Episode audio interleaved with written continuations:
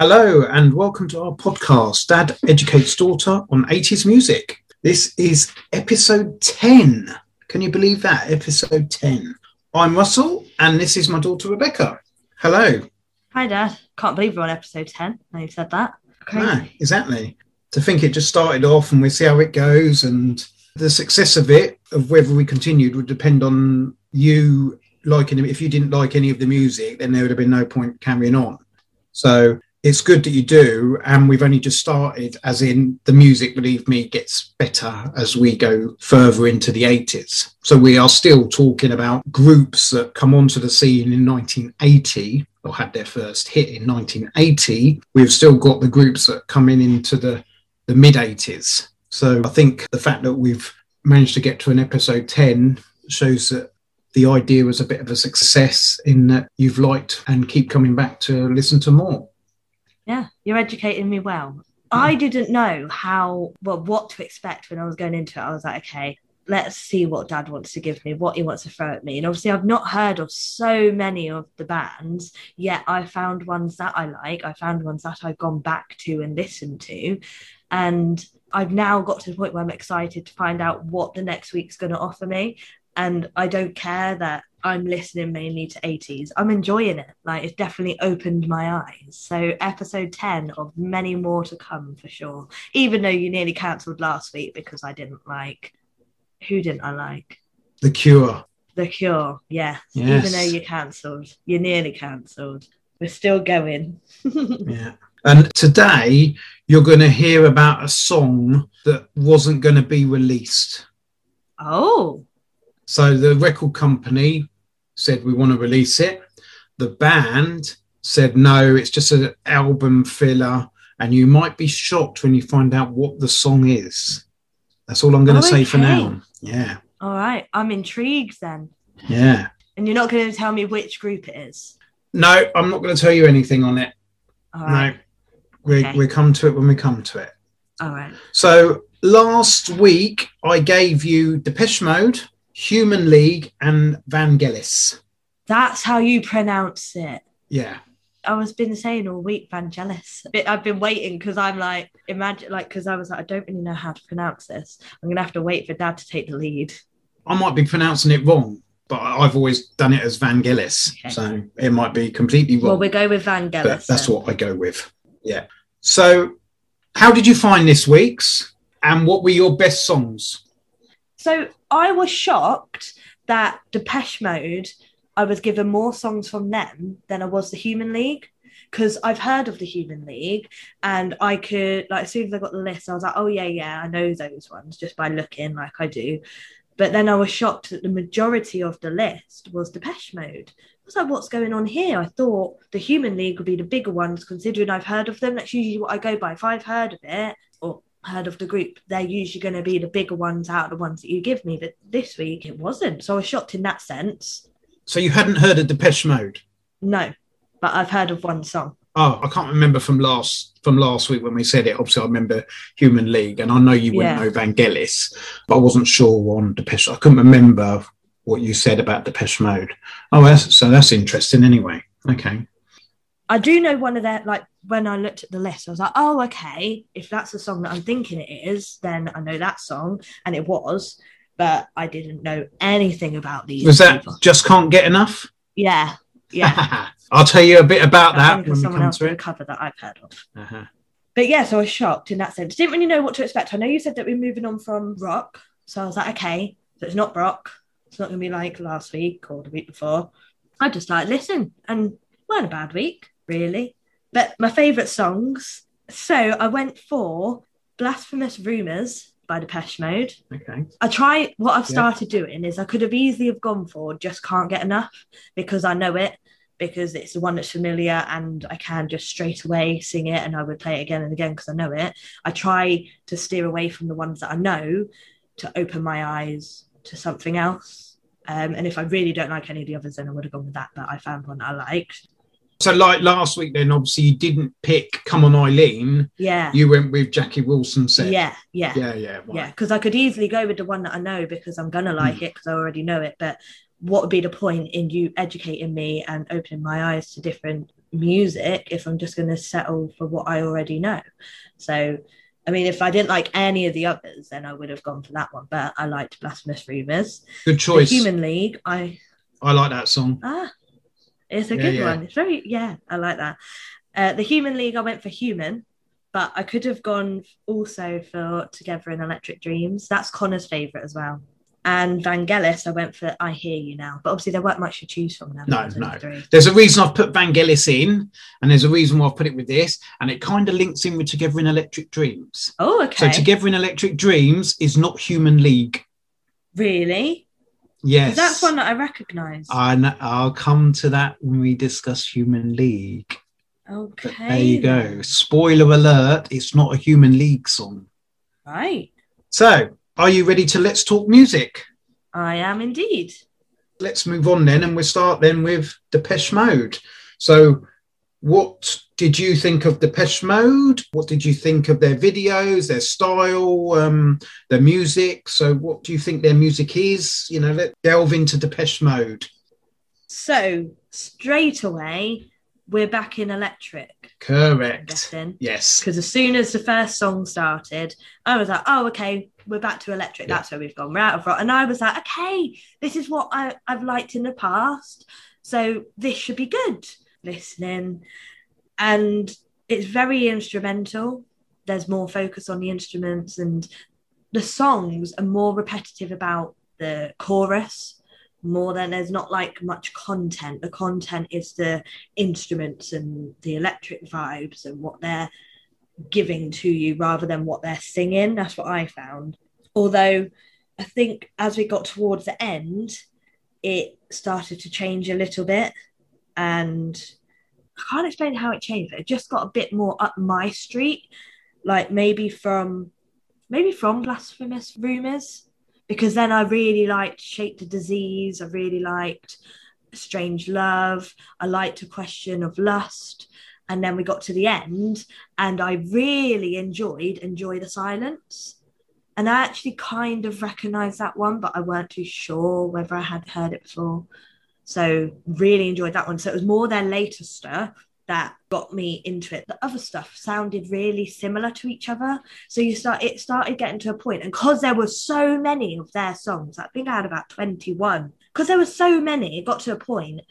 I think I listened to these, I think, for half of the week or driving to and from work, minus the day that I don't listen to 80s. But I was like, are we done yet? Because they sound so similar and it is very instrumental and it like they're all kind of the same. I was like, okay, how many more you got?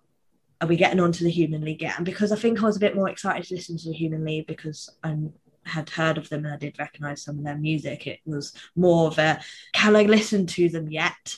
Am I there yet? But I don't, I don't skip any. I don't get to the point where I'm like, all right, I've heard enough of you. I'll just, you know, listen to them in a bit. So I managed to get all the way through.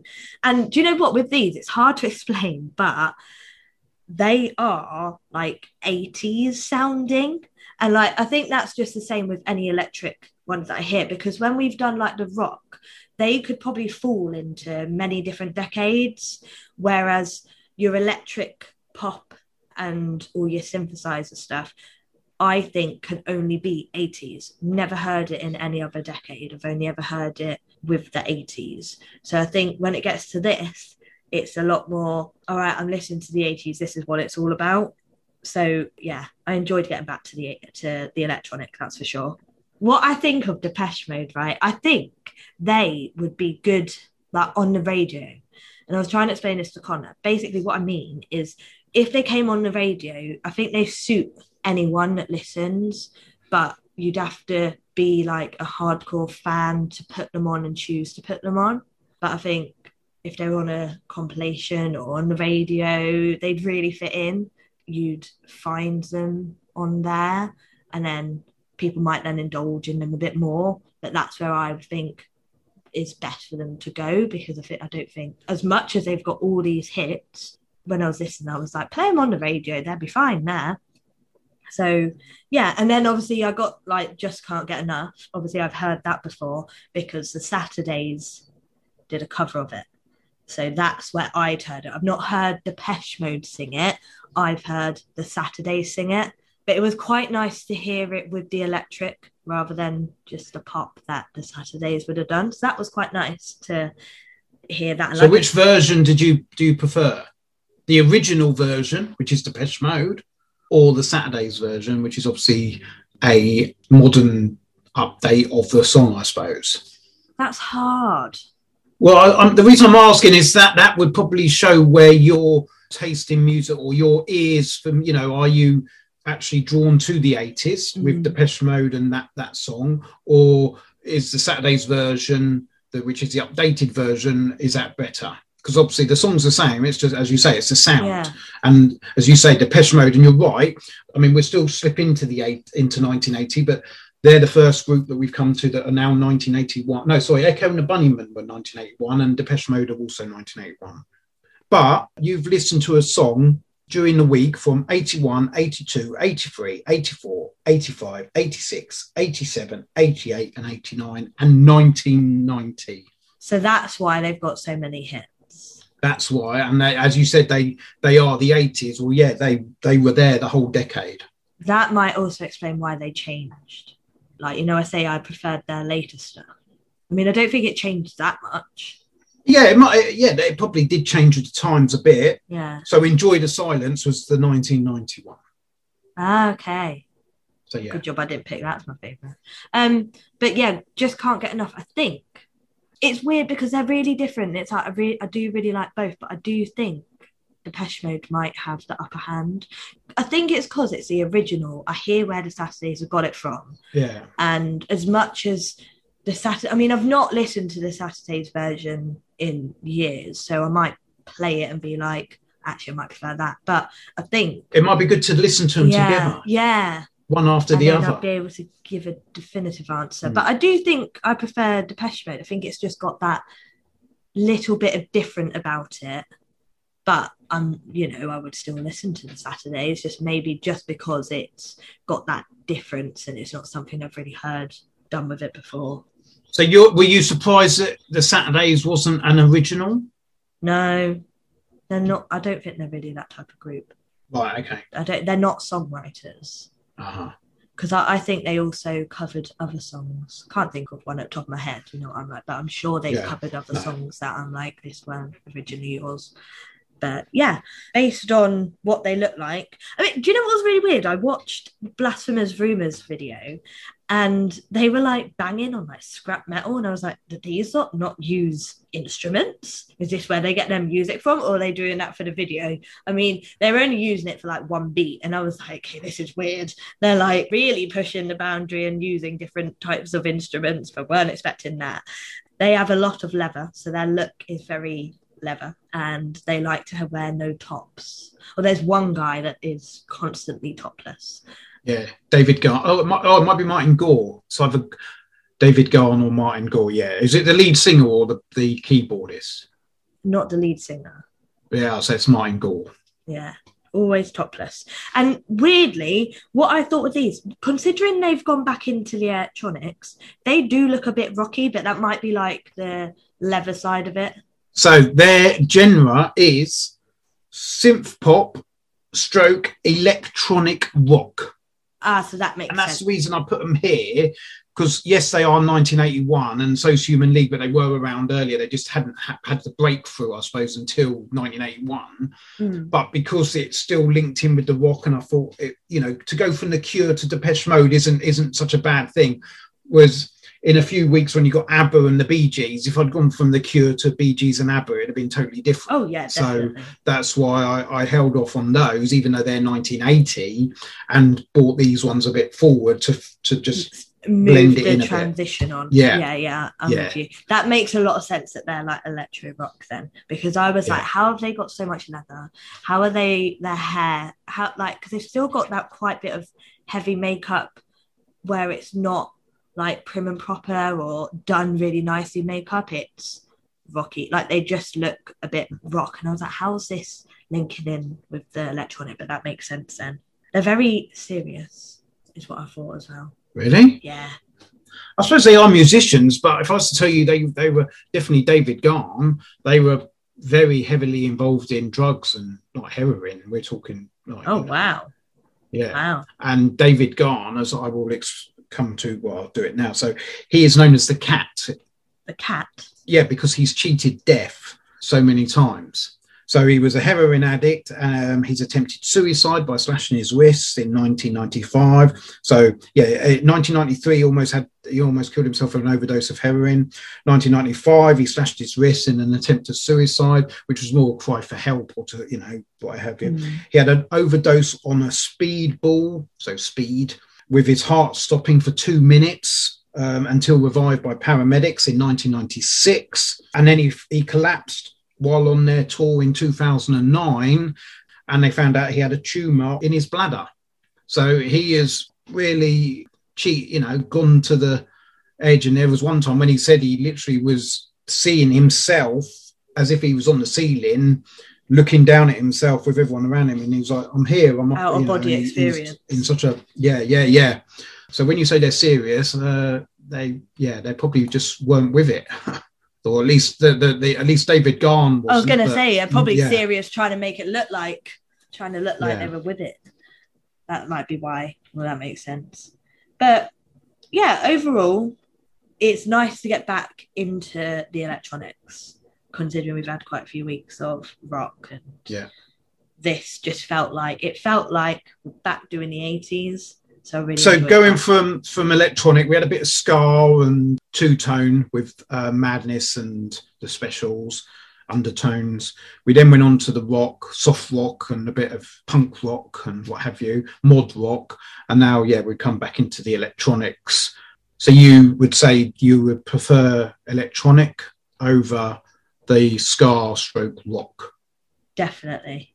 As much as I, I enjoy, you know, I had a great week with Madness, I had a great week with Status Quo. As much as I really enjoyed them, it didn't feel like I was listening to 80s music. Hmm. It felt like Dad's just given me some music to listen to. As much as it was the 80s and we discussed it and it was in the 80s, this is the 80s to me. What you defer as the 80s. But then that's probably because that's what I list. This is the music I listen to.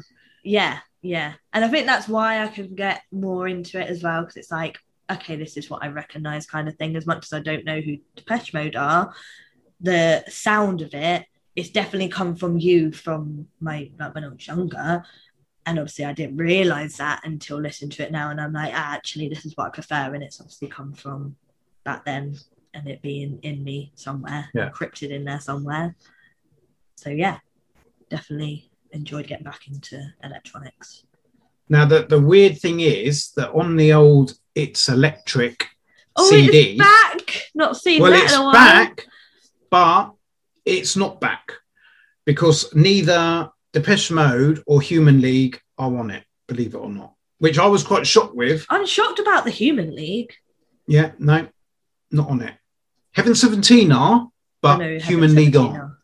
Uh, the reason I mentioned Heaven 17 is we'll come to that when we discuss Human League. But yeah, the Heaven 17 are one here, Human League aren't, and That's no, Depeche weird. Mode aren't.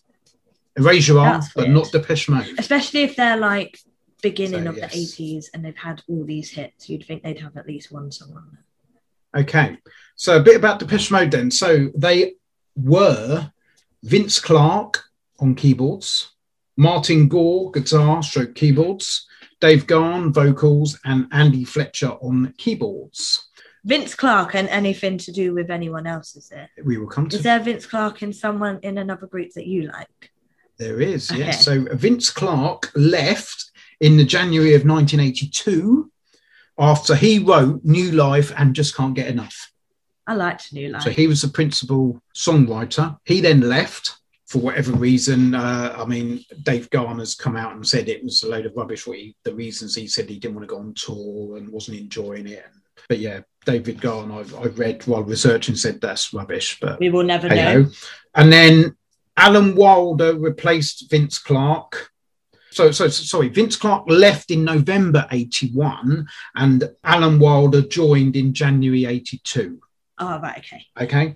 And then Martin Gore took over from Vince as the songwriter. Okay. Okay. Yeah. And then, so when you say their songs are, are roughly the same, the group has not changed from that lineup. Since. I mean, Alan Wilder has since left, but I th- but it wasn't during the eighties. It was much later. Right. Okay. But the group has stayed the same. Okay. Now, Vince Clarke actually formed the band with Andy Fletcher.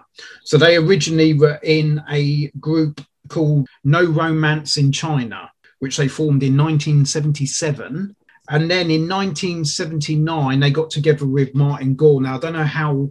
So I do know that Andy Fletcher and Martin Gore went to the same school. Whether they knew each other in the same class, I don't know. But anyway, they got together with them, and then they um, also then needed a obviously a, a singer, and that's how Dave Gahan then ended up joining.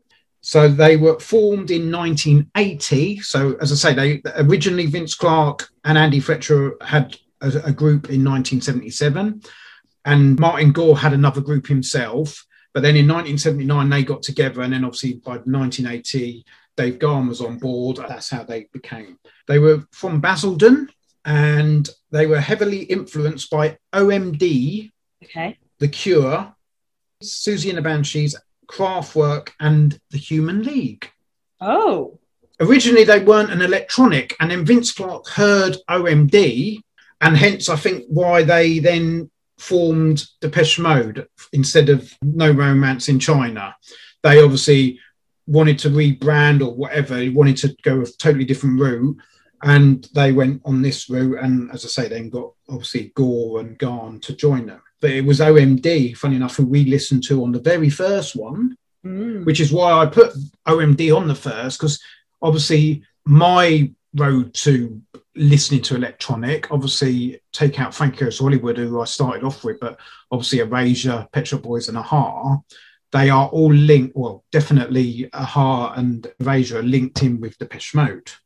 So several bands have mentioned Depeche Mode as influencing them. They include The Killers, Okay. who I must say I like from like the what 1990s were they 2000s yeah. Coldplay who I've already mentioned were influenced by A-ha as well Yeah. A-ha La Roux who is another new group that I like and the Pet Shop Boys Okay. so you can see now I didn't mention Erasure in there Is Vince Clarke from Erasure? he is I thought he was. When you said his name, I was like, I recognise this name, and I didn't want to say Erasure and make a fool of myself, but that was what is in my head. Yeah. So, as I said, he left Depeche Mode. He then, firstly, I think I might have got these two the wrong way round, but I think it was the Assembly first, which was just him and Feargal Sharkey. Sharkey. He was the lead singer for the Undertones. Yeah, yeah. I was like, how do I know that? Yeah. Now we'll mention the Undertones with the Human League a bit later. Oh my god, everyone's literally like, well, I guess it's just learning and picking and choosing your bits from each other. Yeah. They only released one song. He then um, formed Yazoo with Alison Moyet. You're No, pausing. not heard of no? I was going to say you're pausing like I should Okay. know that one, like when you said Sharkey. right, yeah. No, don't know that one. Okay.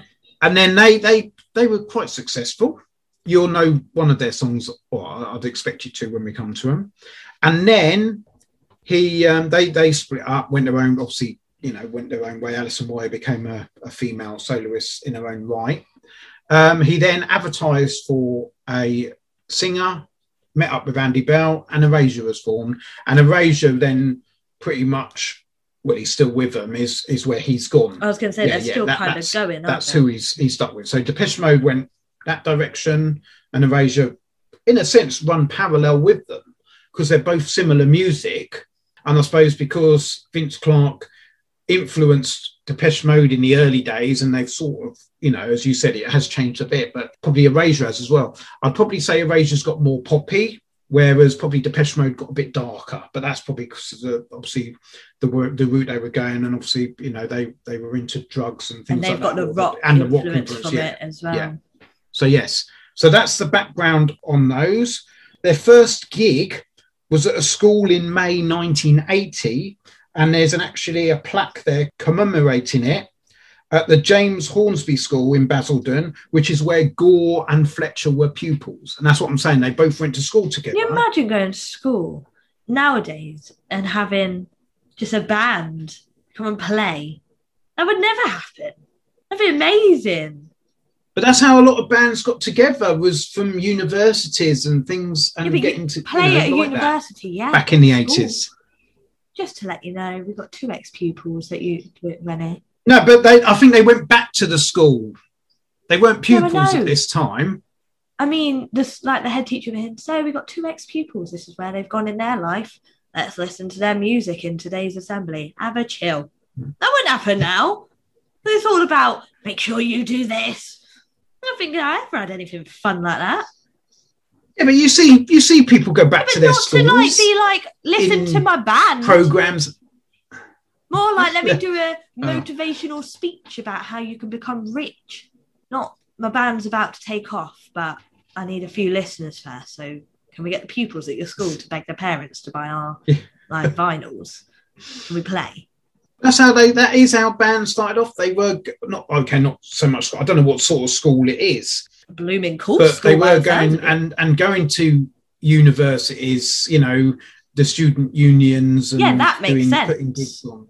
Yeah. that makes sense, but not going to school. Would have loved that. that. I'm just saying that it's really cool. I'm not slating it. I'm not saying it, that they, you know, it's like unheard of. I'm saying that's cool. Imagine growing up in that time where your head teacher is like, have a chill.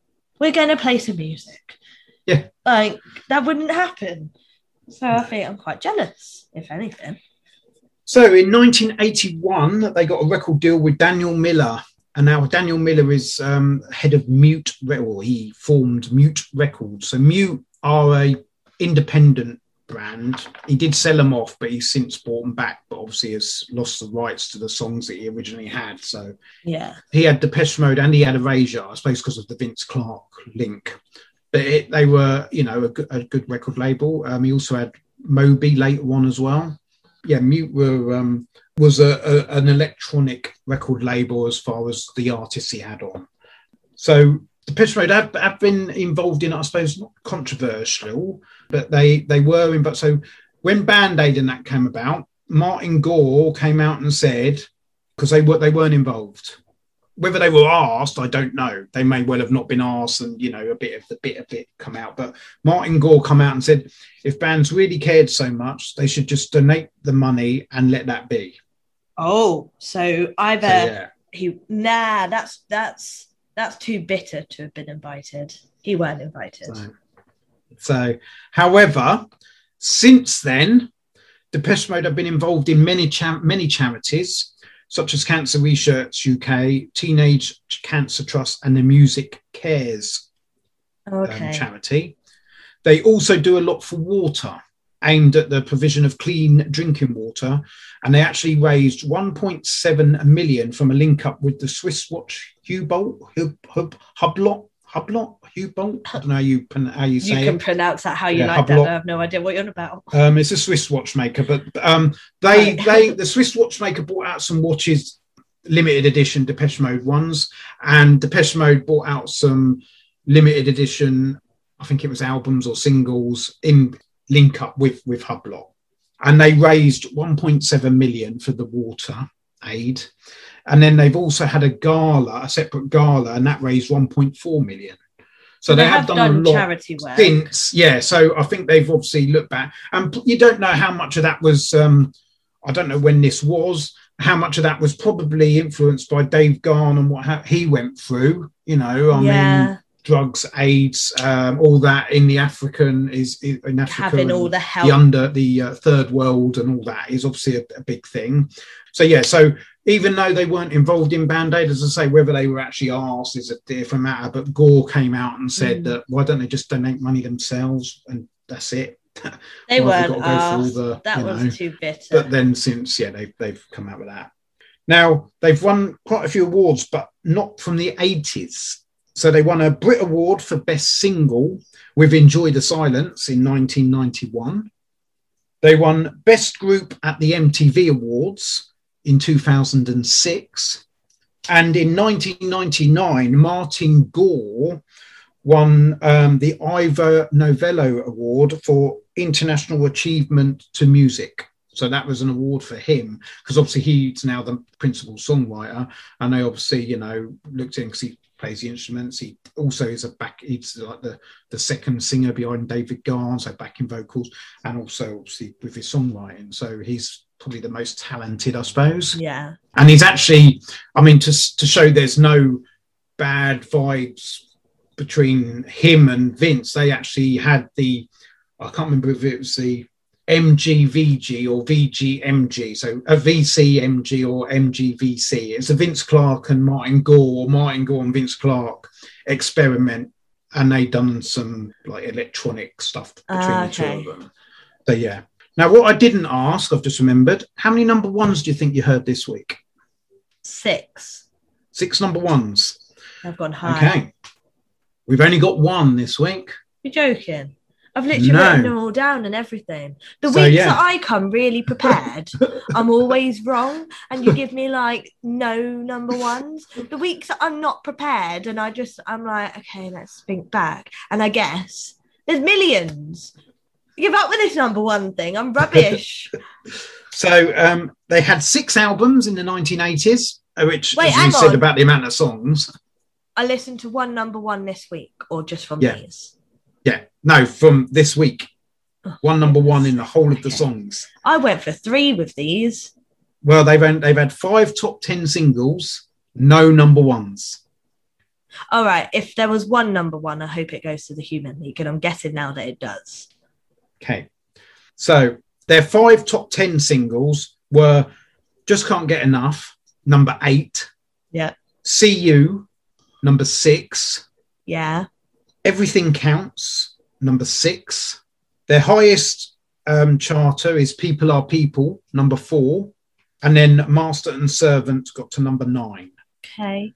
In 2005, they also got their highest track to date, also number four with Precious. So it's one that much recent. So they go 2005, their biggest hit since 1984. Interesting. So yeah, which Wow. Precious. Do you know? I'm also shocked that the later stuff that I preferred, none of them. So might, you might want to hear, listen to Precious. As I say, that's Yeah. their biggest track, their biggest song since People Are People, and that was in 2005. So you may well have heard it without realizing. Yeah, like I was just thinking that. I was like, I wonder how that changed with the time Hmm. because I weren't listening to any electronic stuff. No. Never have. Like I say, it's very 80s is the electronic stuff. So it'd be interesting to hear what that sounds like Yeah. way in 2005. Hmm. So I shall quickly run through the songs. Ain't of gonna be quick. You got 21.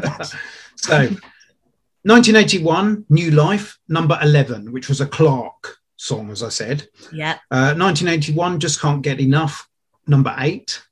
1982, See You, as we just said, number six. 1982, The Meaning of Love, number 12. 1982, Leave in Silence, number 18. 1983, Get the Balance Right, number 13. 1983, Everything Counts, number six. 1983, Love in Itself 2, number 21. 1984, People Are People, as I say, number four, their biggest hit of the 80s. 1984, Master and Servant, number nine. 1984, Somebody and Blasphemous Rumours, obviously a double A side, only got to number 16. Oh, do you know what I was meant to say? Somebody is a beautiful song. I don't know that one I found. It- it's just beautiful. It's not as electronic. It's more. It's just a calm. It's weird that it's on the same side with blasphemous rumors because they're very different. Like I literally wrote, somebody broke it up. Like because I say their songs are so similar. The only one that doesn't sound similar is somebody. It's a beautiful song. And weirdly, blasphemous rumors is like their longest song going. Yeah, it's like usually I'm not on board now, but there's something about that song that was Yeah, I- I so like that song. catchy, and I was like, I don't know what it is, but I really like this song. So yeah, 1985, Shake the Disease, number 18. 1985, It's Called a Heart, number 18. 1986, Stripped, number 15. 1986, A Question of Lust, number 28. Followed also in 1986 by A Question of Time at number 17. Uh, 1987 brought Strange Love at number 16. 1987 also gave us Never Let Me Down Again, number 22. Uh, 1988, Behind the Wheel, number 21. 1989, Everything Counts, which was a live version in num- number 22. 1989, Personal Jesus, number 13. 1990, Enjoy the Silence, and that got to number six. Okay. They didn't do too badly then. Like their songs are mainly in like the top 25. So, yeah. Also, well, they're through- mainly in the top 20. yeah. Really. And through the 90s, they had 10 top 20 hits, with six of them in the top 10. And then in the 2000s, or the noughties, they had seven top 20 hits and two in the top 10, with Dream On getting to number six in 2001. And as I've already said, Precious in number four in 2005. wow, so they went on to two more decades. Yeah. Yeah, I've never heard of them. You think I started listening to music? I would have started listening to music in the noughties, really, but I listened to a lot of 90s music. Yet they've never come up. So they couldn't have been like mainstream at that time. No, they probably, again, they would have a big cult following. yeah. Which for me makes me wonder whether they would have been invited for Live Aid I don't think they because were. they were a big group. They would have been a big group in what 1985, 86 for Band Aid Live Aid. Yeah, but did they not invite him because of the whole drug thing? Uh, I don't know when the when did I say the drugs were? That was in the 90s.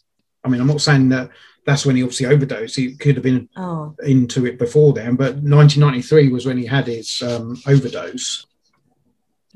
I'm just saying the way the what they said about oh if you want to help a charity just donate that's too bitter to have turned down an invitation to do one of the biggest things to have all them artists all that recognition all that publicity turn that down and be like why don't they just donate it He probably got unless more. they felt that I don't know. I can't remember at the time it. or how it how it was. I, that's just what I found by re- doing my research for tonight.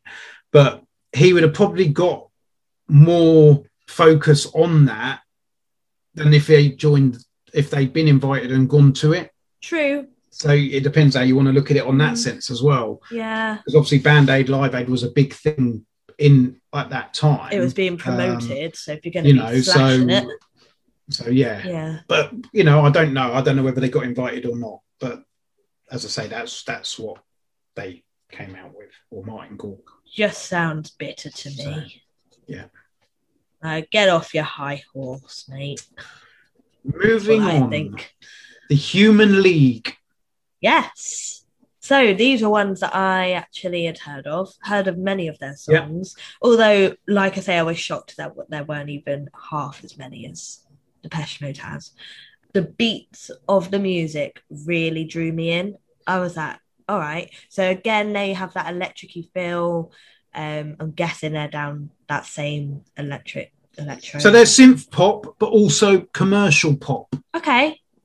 Uh, yeah, That's hence the Heaven Seventeen. I don't know who they are. So the original group split because some of them wanted to go down the pop, more pop, Right.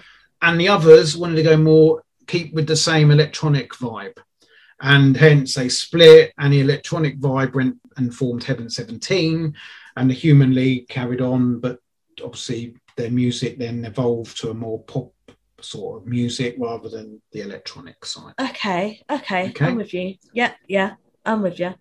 Well, I, it's more. This is more up my street. It's got the like lyrics in. It's got all that content. It's got the nice catchy feel to it. Although I was very surprised they had a song with no lyrics whatsoever, what song's that or very, very few. The fascination one, ah right like that one. What was going on there? Especially when I've had all the others. and then got to that and I was like, no, no, they're not going downhill. so if i was to say to you these are obviously what you've listened to are the hits where would you say fascination charted Don't tell us the number one one. I'm asking you where you don't, Well, don't go it's second obvious, guessing. Dad. Where do you think? Don't go second guessing. Where do you think that would have charted?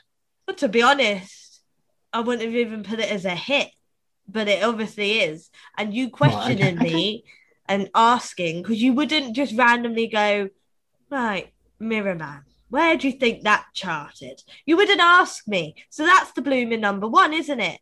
Fuming. It's got no lyrics. It's pointless.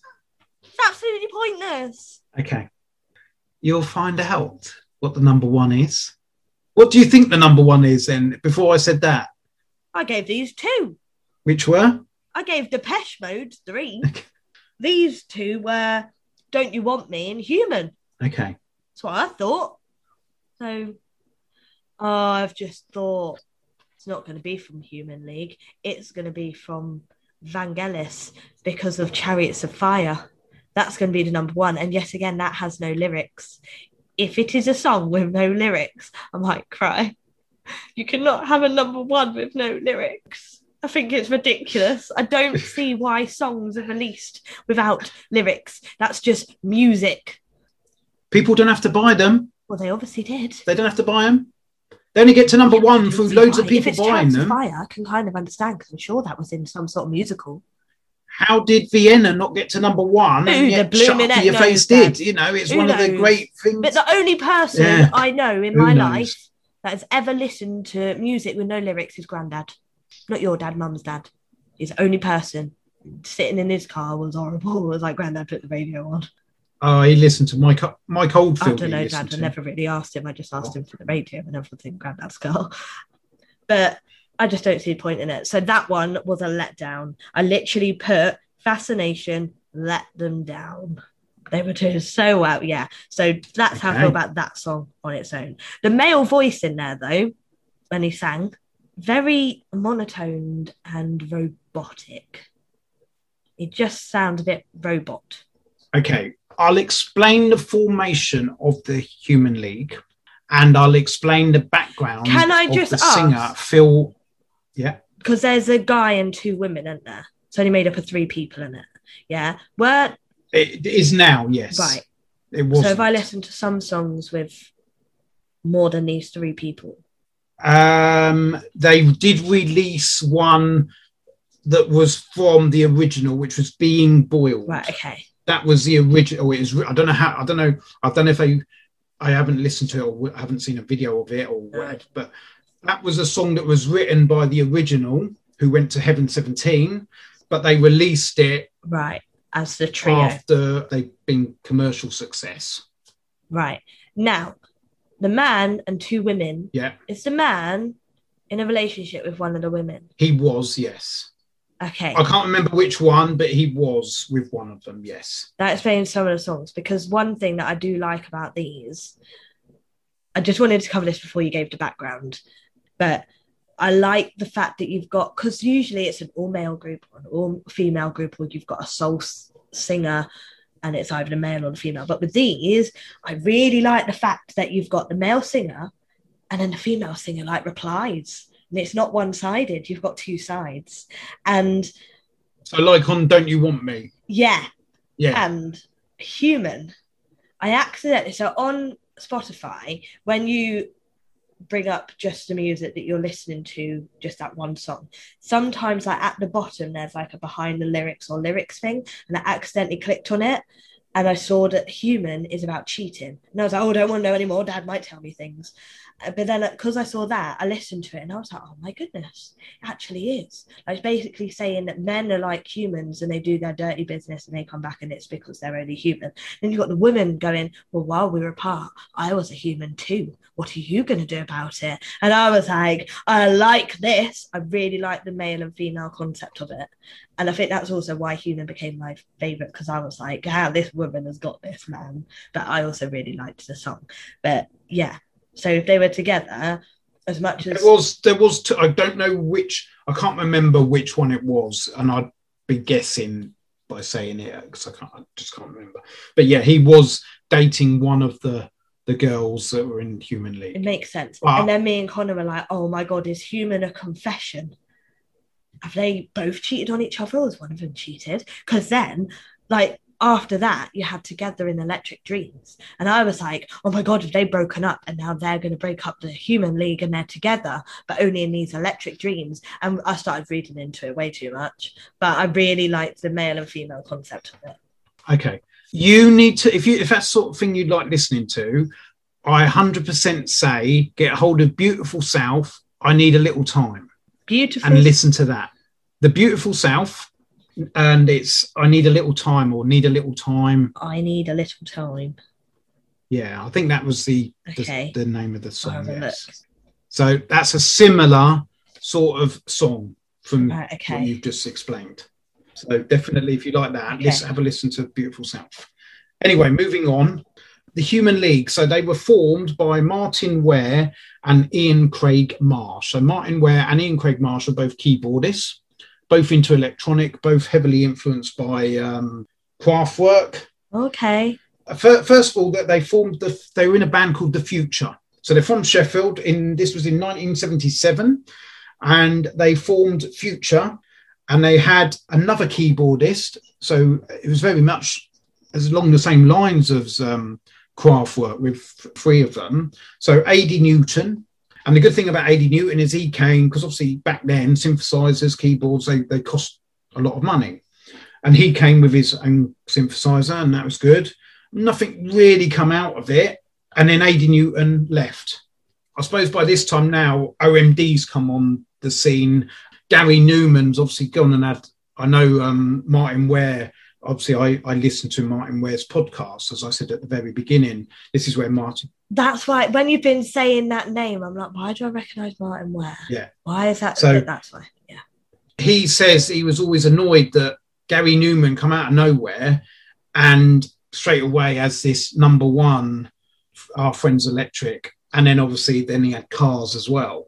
Hmm. and it's like well that's what we want to do that's you've just you know you've done what we Yeah. wanted to do you know so there was them and there was obviously ultravox when it was with james fox obviously both of them were obviously on the scene at the same time you know following kraftwerk and then along comes gary numan and the tubeway army and two number ones and um so Martyn Ware then said, we obviously need a vocalist. So OMD were now on the scene as well, and they got singing, you know, Gary Numan. So they they then rather than replace and one they as he says he goes one i felt we needed a vocalist to make it a bit more you know yes the Kraftwerk music was good but we needed a bit more you know. Oh no, it was and not. um two we couldn't afford another synthesizer anyway. So they then got a vocalist. Their original person that they wanted funny enough was glenn gregory. He was unavailable he's in another band. So they then Ian Craig Marsh, because obviously the electronic scene's now come in. So it's obviously, you know, we've had the Blitz Club down in London. It's obviously now gone going up. You know, obviously we know about Duran Duran, Birmingham, and obviously big was a big player as well as obviously Liverpool. Um, but there was quite a few electronic bands come out of Sheffield.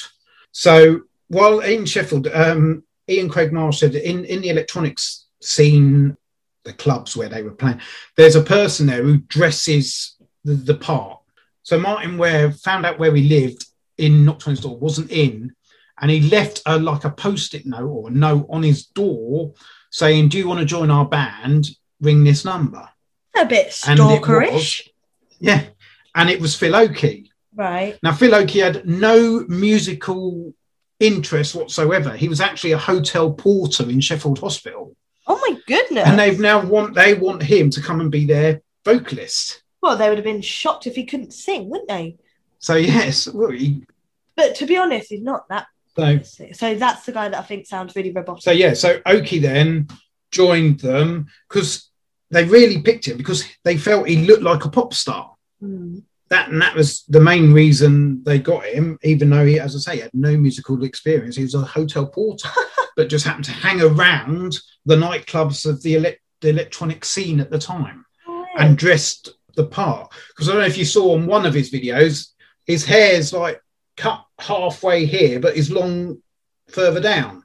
He, No, I didn't had see that. Yeah, yeah. Um, only watched three videos. weird fashion. Oakey did have some weird fashion. Now you say that though about fashion, I thought the Human League were very glamorous. Right, they got their nice makeup, they got slick hair, they got like they're, they're done up. If you if you watched early versions of them on top of the Pops, that they they yeah Oh, no, they were he or at least Phil Oakey was yeah. As I say, he had long hair. He had it cut this side and not this All right, I'm side. gonna have to look at that then. So yeah, However, so they never really had, a, as I say, they never had a hit. Phil Oakey also brought into the group another Philip, Adrian Wright. So he went by his middle name, Adrian, because obviously I suppose because of the two Phils. Right. And he was originally brought in as a director of visuals because obviously we're coming into the time where, as you know, videos and all that as well. So Phil Oakey brought him in, and I suppose he learned that because obviously he was going to the nightclubs. He was in the, as I say, he was brought in. He was part of the electric scene. He looked the part. He obviously knew what was happening, and he brought in Adrian Wright to be their director of visuals. Having that guy, their videos, they're always storytelling, but they're very dramatic. So obviously they had him behind it, and yeah. Anyway, nothing really happened with the group up till then. I suppose it is very similar to what happened with Ultravox and John Foxx. Mm, Wasn't going anywhere. They sort of split up. The problem is that these split up. So there was creative, personal differences. One around the lack of success and the way that they wanted to. I suppose the way that Martyn Ware wanted to stay loyal to the electronic side, seeing the success of OMD, Gary Numan, as I say, and obviously Ultravox is probably having success now as well. yeah. Whereas Phil Oakey wanted to go more pop. And so they they had a breaking up. Martin Ware left. Ian Craig Marsh went with him. So the two founders of the Human League left the Human League, or well, the future, but they changed they changed their name to the Human League because um, when he decided to go, obviously he, just felt the future was like Kraftwerk. So he changed the name to separate themselves from the, fu- the, the band The Future to the. Human League. So Yeah. in a sense, the Human League was formed by the by the Oakey as well, but obviously they had originally formed through Future. Yeah. anyway, yeah. they left and they formed Heaven Seventeen. And funny enough, the lead singer of Heaven Seventeen is Glenn Gregory, who they originally wanted anyway as the lead singer of the Human League, but he was unavailable at the time. Oh, So they got their man, but in a different group. in a different. Oh. So those two and um, and Glenn Gregory went off and became the Heaven Seventeen. So it started off just men, Yes. right? So then Phil Oakey and Adrian Wright, who stayed with Phil Oakey because he was the one who brought him on board, they were together. However, they um, were under contract and were going on a UK tour. Oh and they were literally told by the promoters the promoters threatened to sue the human league who's now owned because they handed over the rights so martyn ware handed over the rights of the human league to phil oakey. And the promoters said if you don't continue with the tour we're going to sue and critics were already coming out and saying even though they hadn't really done anything but the critics were coming out and saying human league were finished Hmm. because the talented people had gone. So the two, not that they, as Martyn Ware has often said, he's not a musician. He's never learnt to to read or write music. He was all electronic. But that's how it was, obviously, in the early days. You know, with like OMD, no one, you know, Gary, Gary Numan. They didn't play music as in guitars and that. It was just done on the thing. But they wrote the songs. Anyway, they obviously the critics are saying they've left. Human League have left with a hotel porter and a visual eye sort of thing. You know, what are you going to do? So um, they uh, bought in for the tour a actual keyboardist by the name of Ian Burden, and they went out and what Phil Oakey said is we need a woman's voice backing singer. He goes, so him and his girlfriend at the time went around the nightclubs looking for a, a woman that they felt could just be in the background looking all nice, but Yeah. singing the backing vocals. And he went into a club called the Crazy Daisy and met he saw two girls dancing together and thought they could be the part. Met Susan Sulley and Joanne Catherall, who was 17 and 18 at the time, but he didn't know that. I suppose they were all dressed up and makeup like you can. And then when he found out afterwards that they were actually at school still, he then had to get permission from the parents for them to join the band and come on their tour.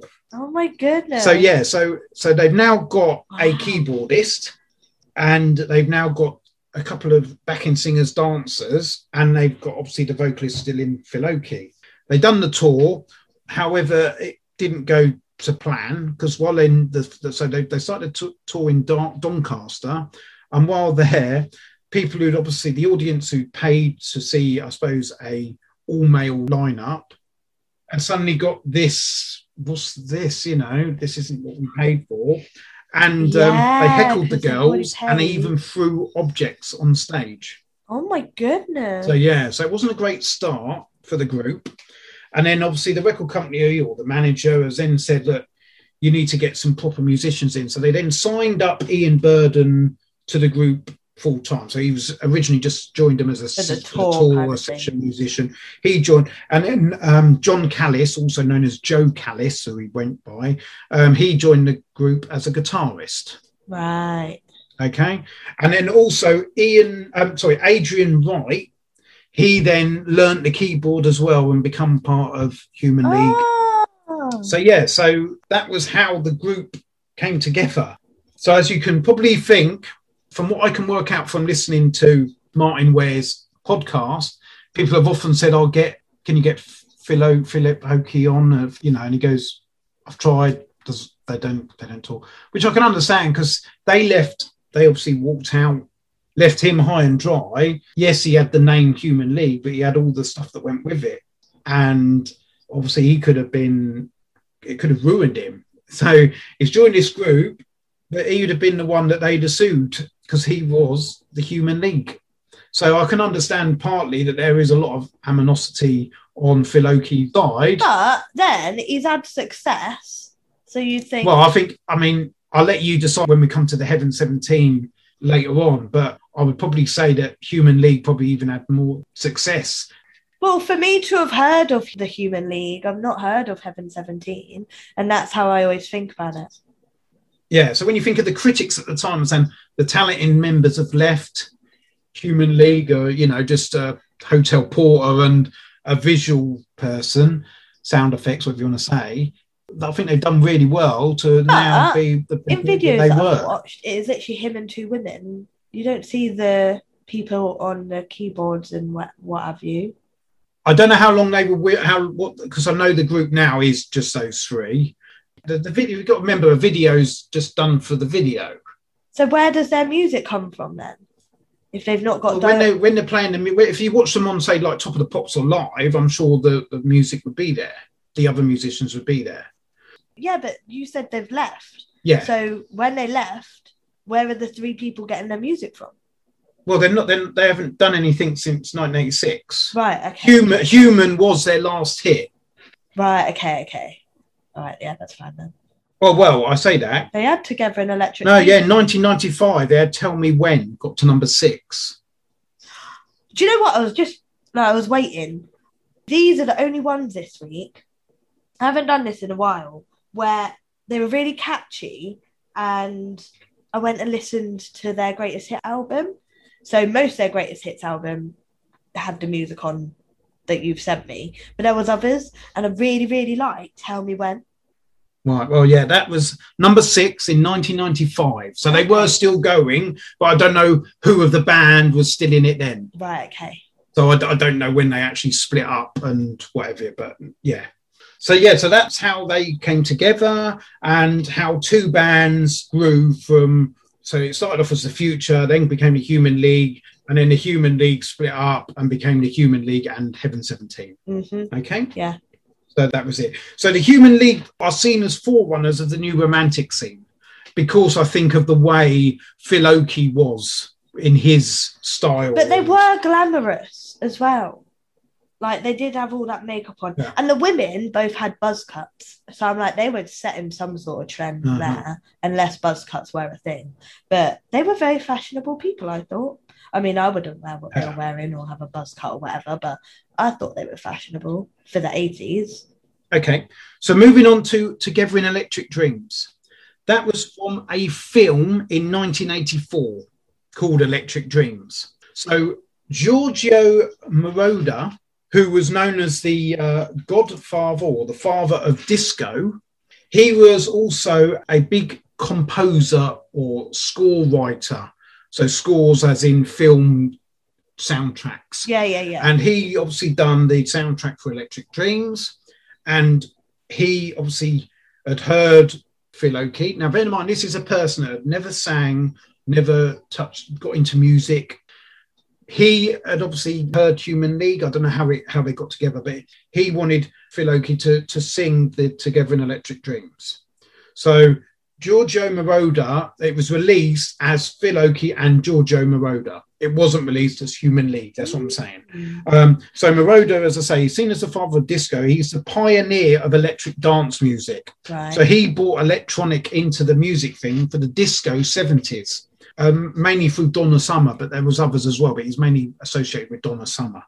But he's influenced many genres like Hi-NRG, techno music, house music, and obviously Italian disco because he's Italian. As I say, he composed soundtracks for film scores, included Midnight Express, which he actually had a hit from with The Chase, Superman 3, Scarface, and The Neverending Story. So, The Oh, Neverending wow. Story, which is like Together in Electric Dreams, another singer from a 80s band, Kajagoogoo, he Mhm. sang Neverending Story. And as I say, he done a lot of work with Donna Summer. So that the reason I put it in here is because it was a Phil Oakey song, and obviously Phil Oakey is from Human League, right. and it also then linked in with Vangelis, which I'll go through on the next bit. Okay, so that was that bit. Right. Okay. So Yeah, Human yeah. League, just so you know, they had four albums in the 80s, and Dare was a number one album in 81. Ooh. Okay. So Dare had three singles released from it. Okay. So you had The Sound of the Crowd, Yeah. you had Love Action, I Believe in Love, and you had Open Your Heart. Okay. Okay.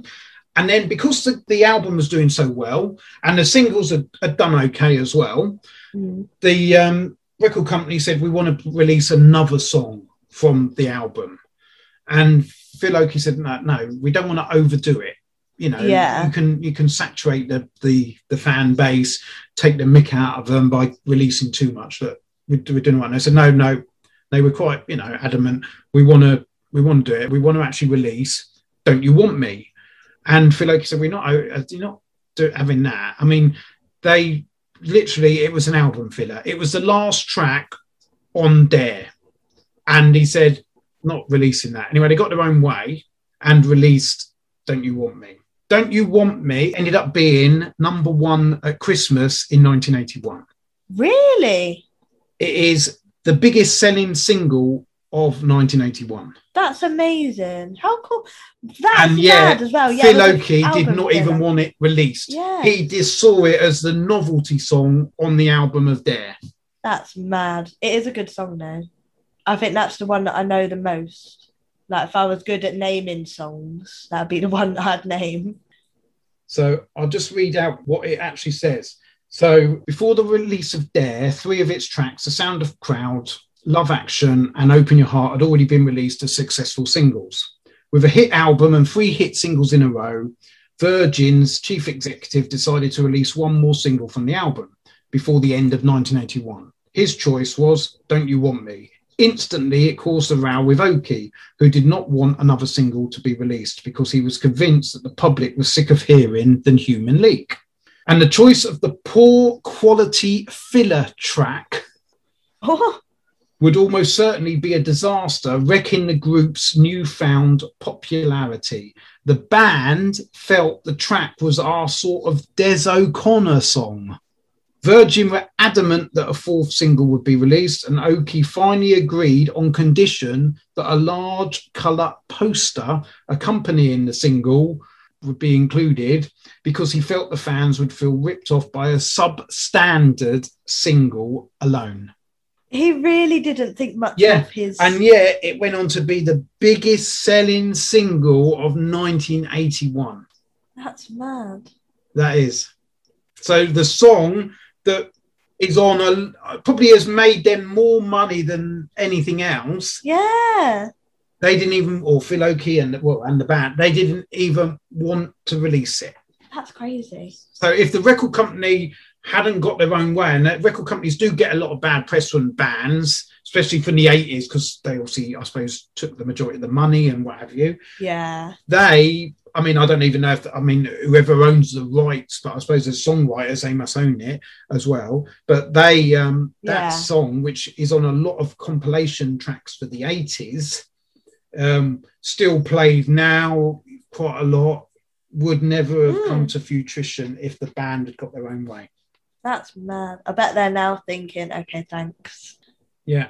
And then, as I say, they released Being Boiled, which was written. So they re-released it. It had already been released. Never, nothing ever happened. You know, they flopped. Yeah. Now that they were commercially, straight after "Don't You Want Me," the next song they released was "Being Boiled," which had been written by Ware and Marsh along with Oakey. Oh, okay. So they got their single out as well. Because a lot of people have said, you know, we like the Human League of old, as in when it was the four blokes. And Being Boiled is seen as a, a big influential song. So, yeah, they released that afterwards. Now, Dare is seen as one of pop music's most influential albums. Oh. And the fact that it had four hit songs off it, including, as I say, the biggest song of 91, it was one of the albums that, you know, in the 80s, everyone wanted the, the album Dare. So 1982, they won the Best British Breakthrough Act or Newcomers Act at the Brit Awards as well. Good. So they After their madness that they had I was gonna say, they obviously to get to where they sort were. of whether it Wildermore going to this, doing the tour, getting heckled.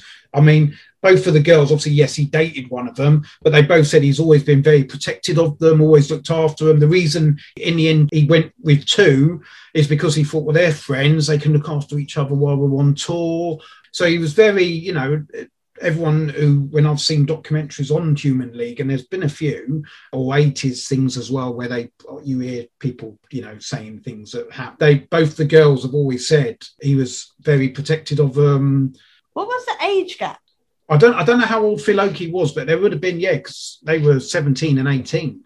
Yeah, So- you said that, and like, yeah, he was, and as I say, he was in a relationship with, with one of them. It, he's not no longer, but yeah, they were. And obviously, there was no animosity when they split up.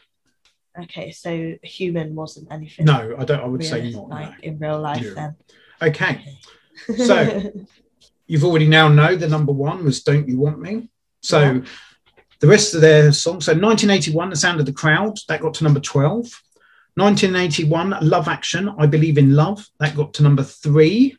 1981, "Open Your Heart," that got to number six. And then, as I say, 1981 also. So all those out, all those songs off of the- the album well. Dare, yeah. And then they brought out "Don't You Want Me," and that was the Christmas number one of 1981. Then they re-released "Being Boiled" in 1982, and it got to number six. Oh, okay. 1982 as well was Mirror Man, that got to number two. Really like that one too. 1983, Keep Feeling Fascination, Go on. I'm glad It it, weren't number one, number as you said. where was it? but it was number two. That's mad. Who wants to listen to a song with no lyrics? 1984, The Lebanon got to number 11. 1984, Life on Your Own got to number 16. 1984, Louise got to number 13. And 1986, Human got to number 8. Together in Electric Dreams, that was released in 1984, but obviously not as Human League, that was Phil Oakey and Giorgio Moroder. That got to number 3. Okay. So, and then as I say, in 1995, they also had a hit with Tell Me When at number 6. Which I also liked, weirdly. It's weird that the group that I decide to listen to more of has got a song that I like that you've that you've mentioned. Okay. Moving on to Vangelis then. What did you think of Vangelis? So there weren't much to go by. No. So you gave me three songs, and two of them they are by Jon and Vangelis. Correct. So I was like, first up, who's Jon? And then when I started listening, at first, obviously found out Chariots of Fire, no lyrics. So after having that, I turned to Connor when we were when I was re-listening to make my notes. I said to Connor, I was like, is this like a Gary and the Tubeway Army type thing? Because you've got Jon, who's obviously the vocalist, and Vangelis is just like the band. But then watching videos as well. So I watched a video for each of these. There's only two people. So Vangelis is like the guy on the piano or keyboard, Yeah, yeah, Yeah. yeah. and Keyboard, then piano. Jon Yeah. must be the singer. They genuinely look like really nice friends. Like they really like each other. And I watched Chariots of Fire first, and I was like, oh my god, well, he's a big hairy man, isn't he? Not seeing a guy like that. Usually, all of the videos that I've watched and all the artists that I've seen so far are like these little skinny men with no facial hair because they're young, or if they did have facial hair, they were older and in the rock genre. So I was like, oh, hello. Well, you don't look like you're from the 80s, but okay, you're a change. And then you've got his mate who's just got like frizzy, permy hair. I was like, oh, okay, all right. But they've got a genuine friendship. When I did see, like, obviously hear it for the first time, I did think, oh, this is a Gary Numan and a Tubeway Army type thing where you've got Jon being mentioned because he's the singer and Vangelis. I mean, is his name Vangelis? So yeah, so he is Greek. He's a Greek composer, Oh, okay. and he's mainly known for his Academy Award score of Chariots of Fire in 1981. Yeah. Because isn't that from a musical or film or something? So yeah, he's also known for composing music for Blade Runner, Missing, Antarctica, and The Bounty. I'll be honest, other than Blade Runner, I haven't really heard of the others, and obviously of Fire. No, same.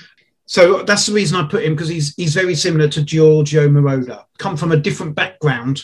Right. However, yeah. the reason I've, I've put Vangelis for you to listen to is this. Vangelis is considered one of the most important figures in the history of electronic music because he brought electronic to the film. yeah, but it weren't really even that electronic. Well, no, but not Chariots of Fire, but that was his main. That was what he was known for, as I said, because he won an Academy, he won an Oscar for it. Yeah, but I don't think there are But two Blade Runner and that electronic. obviously worked, but no, but his background was. And Oh, I suppose right, that's what I'm saying. He then went into collaboration with Jon Anderson of Yes. Now we've mentioned Yes before. You've Because- yes. Trevor Horn had a brief time with Yes, yes, yes, yes. after Buggles. Yeah. So they're a progressive rock band. Um, so you probably wouldn't have even put those two together. I don't know how they come No, about or anything. how would that have even? So yeah. However, they had three albums in the eighties, and one of their albums called Short Stories actually got to number four in the album chart. So they were, you know, obviously. Um, Who's this? Yes. uh, no, no, no. Um, Jon Anderson Vangelis. and Vangelis, or Right. Anderson and Jon. And, Okay. Some of them are listed as Jon and Vangelis. Some are listed as Jon Anderson and Vangelis. So, and some are listed as Vangelis and Anderson. I don't know how they like come, but that was the two of them. So yeah, and they had two top ten singles, which obviously were the ones that you listened to.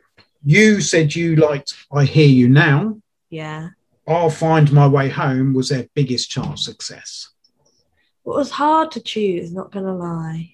Like one thing that I wrote was that it there weren't much to go by, and they're a weird group to place with anyone. Like obviously, when you explain the background of them and stuff, you know that you can place them in here. But sound wise, these aren't. They don't really fit with anyone that I've, I've listened to No, before. if it hadn't been for the Giorgio Moroder with Phil Oakey, yeah, you would have never even come across Vangelis because I wouldn't have bothered. But because of the Moroder, and then I found out about Vangelis had t- actually two hits in the English chart, album, ch- uh, single chart with this Jon Anderson. That's when I looked into it a bit more and then gave you to listen to. it's like a So, yeah, filler yeah. type thing. But yeah, these are like very slow love song romance like kind of thing. So it was different Yeah. to listen to. So um, Vangelis is a, is a very um, unusual track because he's actually got several awards. So as I said, he's he's you know he's got obviously an Oscar for Ch- Chariots of Fire, the score of Chariots of Fire. Chariots of Fire is the main single from it. He's actually got an award from NASA. Um, so the space people they've given him a public space ser- people. they've gi- given him the Public Service Medal in 2003, which is the highest award given by the Space Association for individuals not involved with the American government. Oh, So, yeah. So, you know, he's also been given a doctorate degree in electrical and computer engineering, wow. and he's appeared on the Greek postage stamp. Wow. So he's really summit, isn't he? Yeah. And both Blade Runner and Chariots of Fire were listed on the top 25 greatest film scores by the American Film Institute. So he done the scores for both of those, and they were listed in the top 25 American Film Institute's list. I don't know when that was, whether they still would be on there today, but yeah, Yeah, but that is quite impressive. very. But do you know what's mad? Me and Connor were saying we only know Chariots of Fire because you only like I've never seen that film. Oh, you need to watch the film. I only know that because other films or shows have used it when people are running in slow motion. And we were like, that's the only reason we've heard it. As soon as it started playing, we were like, oh, it's like you're slowly running. And I was like, yeah, that's where I know it. But then I was like, but that's not where it's actually from. Obviously, it was in this film. But yeah, that's the only reason I know it. Okay, so Vangelis, it won't take long. 1990, I Hear You Now, got to number eight. Okay. Chariots of Fire, 1981, that got to number 12. Oh, And 1981, I'll Find My Way Home, got to number six. So they didn't do too badly with their top hits, but No, obviously that's all they got. But I mean, I'm surprised when I was saying about Fascination didn't have any lyrics, and that's not something I'd listen to.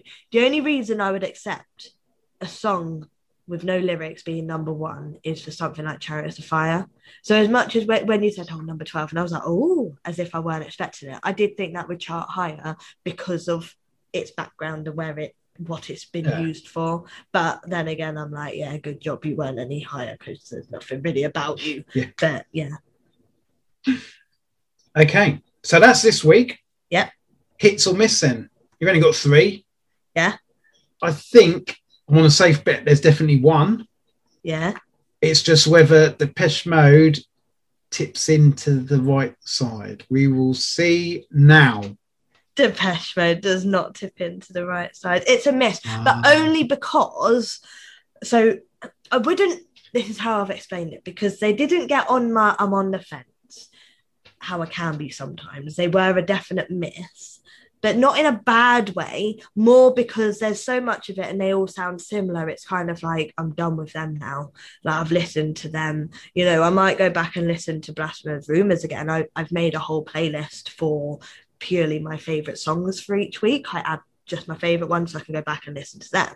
But I wouldn't skip Depeche Mode on like a compilation album or like I say if they came on the radio I wouldn't turn the radio off I'd listen to them but I wouldn't go out and listen to them myself just because I think I've done, I'm done with them now. Twice was enough. Like uh, I'm good. So they're good and I do think they're very talented and uh, like I say they made me happy because they've brought the electronics back into my life but they're not up there with others that are in the same genre. So yeah. Okay. I suppose it'd be interesting for me as an Erasure fan how you find Erasure.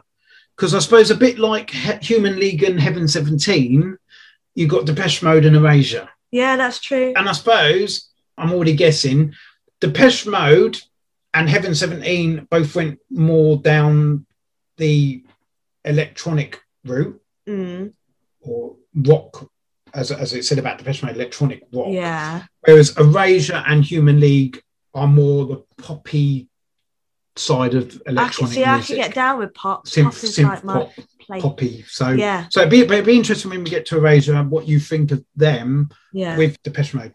So, Human League, they're a hit good. they're a definite hit. There's too many songs on there that I like. And like I say, I went off and listened to their greatest hits album and found another song that w- weren't even in the list. Yeah. Um, even though you've mentioned it tonight. So yeah, I've already explored them further. And they're definitely ones that I ended up putting them on, and Connor was like, "What are you doing? You've made all your notes." I was like, "But I just want to sit and listen to the Human League for a bit." so they're a definite hit because I've already listened to them again and Vangelis were a miss, but only purely because there's nothing really there. No, no, I, I agree. Yeah, as I said, I just put it in here just as a bit of something different, and it, Yeah. sort of linked in with Giorgio Moroder and the difference that 80s music made, and the fact that a film score Yeah, yeah, got yeah. into the Yeah. charts. So yeah, you know the songs that that, that are there minus Chariots of Fire. Well, they're two again- top 10 hits, Yeah. So, you know, so. but there's just not as much there, and I find it really No. hard to put them as a hit when there's not many. yeah, yeah. Um, no, no, no. but plus also weirdly whenever you give me an artist that doesn't have many songs usually i'm like oh they would be a hit but only because they've only got like one or two songs and they're a hit with me Yeah. but these ones are a miss because they've not got many and it's just something that i've never listened to them before and just a bit listen to too i'm just like No, no. just a bit too Yeah. chill and slow so Okay. yeah Okay. Next week's then. Are you ready? hit me Okay. Next week. You've only got three again. okay Okay. So you have, and we're back in 1980 stroke 1981s, but we, we're, We're going, move- so whereas these were 1981, these, yeah. So UB40, heard of them the beat or the English beat, no and Teardrop Explodes. no Okay. So they are the three for next week. Do you know what's really weird? Each week, I always recognise at least one. Uh, You've not given me a week where I'm not. I have no idea. Uh, Maybe the first, the first week, the first week, and maybe the second. Yeah. But since the very beginning, we've not had a week where I'm not, I have no idea where, who any of them people are. It makes me feel good when I recognise at least one because I know I'm going in knowing that I might enjoy at least something. Okay. Wow. So that's that's for next week. Yeah, And also, as I say, if you liked the latter stuff of Depeche Mode, definitely listen to Precious and maybe even Dream On, dream on. Okay, yeah, which was also a hit in 2001. okay, You might like them, you might not, but yeah, just worth a listen if you like that stuff. Yeah. And as I said, also um, listen to The Beautiful South. I need a little time. Yeah. Because that is very sort of along the same sort of lines when you listen to the lyrics as human. So I okay, definitely say listen to that. yeah. Okay. I'll give that a listen to. Sure. Yeah. Okay. On that note, I shall say goodbye and send over the songs for you for next week. Yeah, I'll get listening tomorrow. So I'll be spending my bank holiday. Okay. All right. Thank you. All right. We'll see you and speak next week. Yeah.